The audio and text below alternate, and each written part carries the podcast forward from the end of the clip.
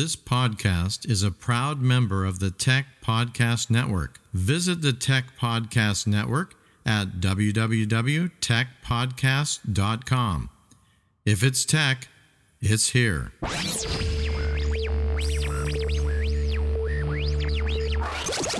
to Calcast, your Create International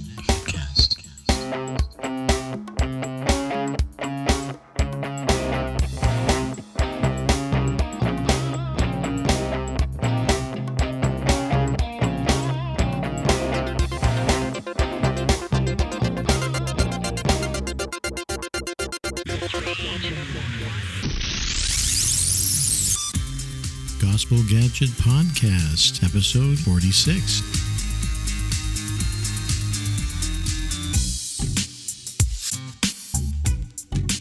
Welcome, listeners, to Gospel Gadget Podcast. We want to show you what God is doing in terms of using technology to spread the gospel message all over the world and especially cross culturally towards unreached peoples.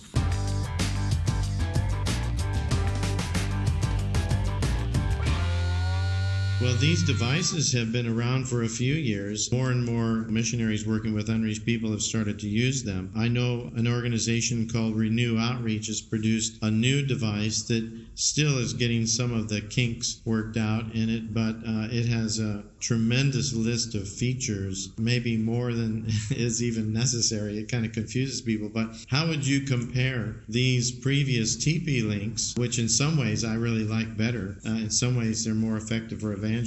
How would you sort of compare them to the new Lightstream pockets that are out there? Um, obviously, it, it, the general principle is the same. You know, Mhm, the, the yeah. whole idea that it's a, a something you carry in your pocket and people can connect to it. The benefits, in my opinion, of the old uh, TP-Link hardware that we're using was it was much more open, Mhm. and so the different organizations that were using it, it allowed it to be used in different ways. right. Um, with the Lightstream, it is, is a wonderful tool for content delivery. Mhm. Um, but the way that we've been implementing the, the, the hope boxes is not just in content delivery. I mean, that's part of it. We, we want to give out the, the Jesus film and, and all the other uh, very you know great evangelistic material that's around. But we, we really want to connect with people. We want to begin Yeah. relationships because we can really make a really nice looking interface.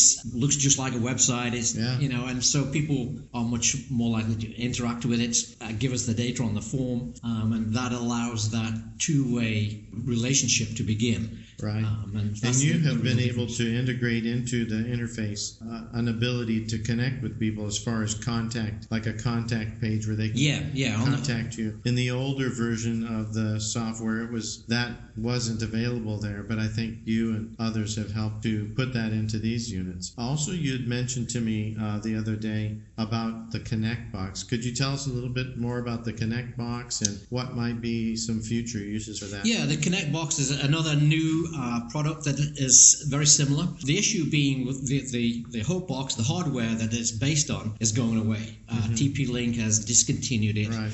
And so we're having to find a new hardware that will host it. Yeah. And um, the Connect box um, will operate very similar to the, the TP Link in the fact that it is um, much more open, and so it is a, you're able to put on a variety of different interfaces.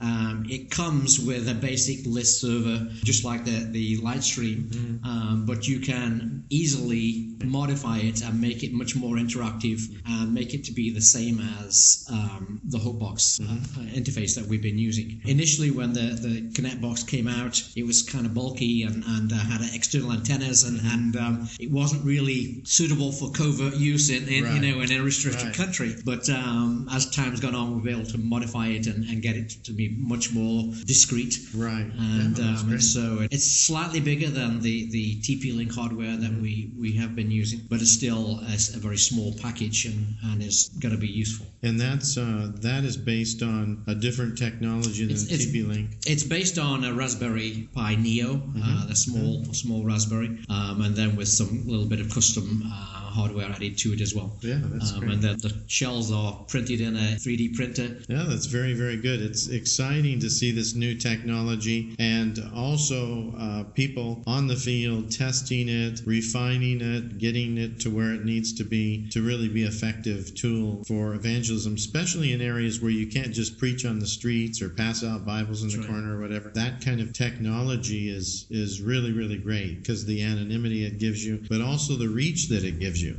Um, and what we tell people is this is not taking the place of, of you doing personal evangelism Not at all. but it's it augments right. your ministry it's mm-hmm. it adds another layer that you're actually able to increase the scope of your your reach and Yeah, your I tell people the same thing. It's nothing replaces our responsibility as believers to, to be witnesses and to do, you know, play our part in, in spreading the gospel. But it, there's just another tool that will help us to establish relationships. You know, and we, we live in, in such a media and a mobile saturated world today. People live on their devices literally for the amount of time uh, the average person spends on their device. And so if we if we can get into their devices, it's much more easier to them to get into their lives. yeah And um, so th- there's a, a friend of mine. He he has a saying that, that for people, the truth is in the pocket. That's you know, right. uh, when people want to know something, what do they do? They pull out the phone and they Google it. That's you know, right. and, and so if, if we've got the truth, then what better way of connecting with people is by putting that truth in their pocket. That is, put it on their cell phone. You know, and so connecting with people's phones is really a way of connecting to their lives, and then we Amen. can uh, start those relationships and lead them towards Christ. Yeah, that's right. I mean, uh, the the idea of the the mobile phone it has really changed. Uh, it's really no longer a mobile phone. It really is a personal digital device that that pe- you know people live within that device. I mean, it is definitely linked to reality, to how they get information, how they find truth, connect with friends, family, all this. It's really become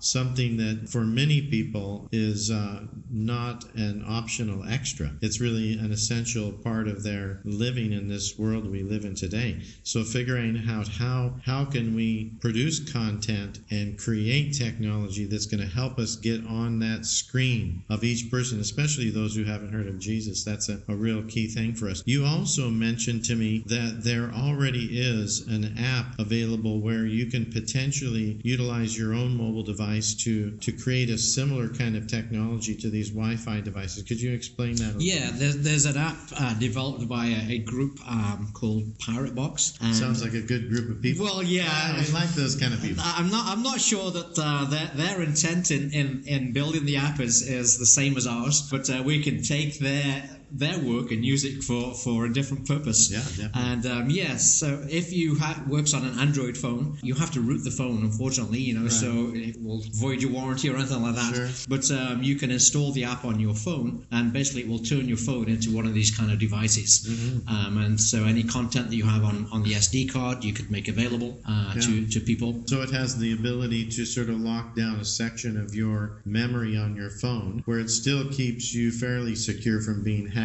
by someone linking into it. Yeah, I mean, I, I wouldn't recommend you know doing this with your primary phone. Yeah. Um, it would be something you would you would buy a cheap phone for ministry Right, for, sure. and and then you know if it, somebody does hack into it, which There's we, we not do, much there. there's not much there. Uh, but it is definitely a, a possibility Mm-hmm. uh, to have the app on, on that phone, and then any content you put on the SD card could be served. You can still have an, an interface. The the only downside of it, um, as opposed to the other boxes, is, is the the bandwidth available Right. isn't as much as it is Okay. on the uh, devices that are built specifically for this. Right. So the number of connections that, that it can sustain at the same time are as much lower. Mm-hmm. But in, in many situations, that might be enough anyway, uh, because generally you're not having a lot of people at one time. It might be two or three people at the most, and, Mm-hmm. and sitting in a coffee shop session who's connected to, to that device. So it would still work. So this is really exciting. We we've covered sort of what we've done in the recent past, what's being been created and used, what's being used now in terms of some new devices and things. Do you have any vision for the future? I mean, do you have any excitement, any any ideas exploding in your mind that you're thinking, man, this could be the next thing. I don't know how we'll do it, but this is what I would like to see happen. I mean, there, there are so many possibilities. I don't have one particular thing I'm thinking of, but I, really, I believe that we are limited only by our imagination. Yeah. You know, it's technology has got to the point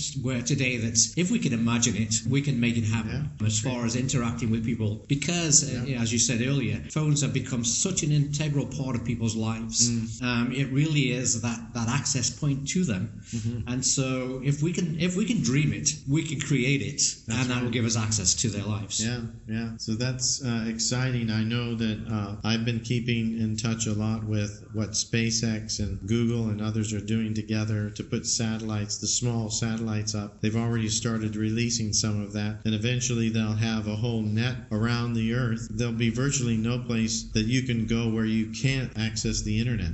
That's going to be a huge, huge game changer. And I think um, we're ready in terms of having the content and having the technology and having the strategy to reach out to folks like that. Then we'll be ready when that when that comes about. Yes. So it's so exciting to have you with us and sharing your heart, your passion for technology, and your passion for Jesus and love for the unreached. And it's just great to uh, have a person like you involved in missions and be able to connect with you uh, in these these gatherings around the world. So I just, uh, yeah, we all of our uh, God Network News fans all together, let's be praying for this brother's ministry and for the continued growth of technology that can be used to reach people for Jesus that have never heard of him. So God bless you, brother. Thank you for coming on the show. Thank you.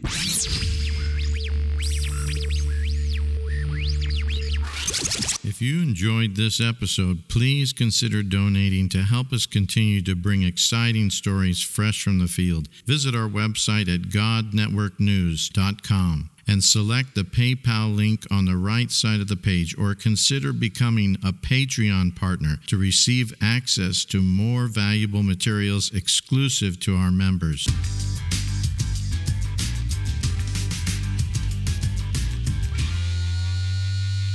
Please visit our website at godnetworknews.com, where you will find show notes, free gifts, links to helpful resources, and how to subscribe and share these podcasts with others.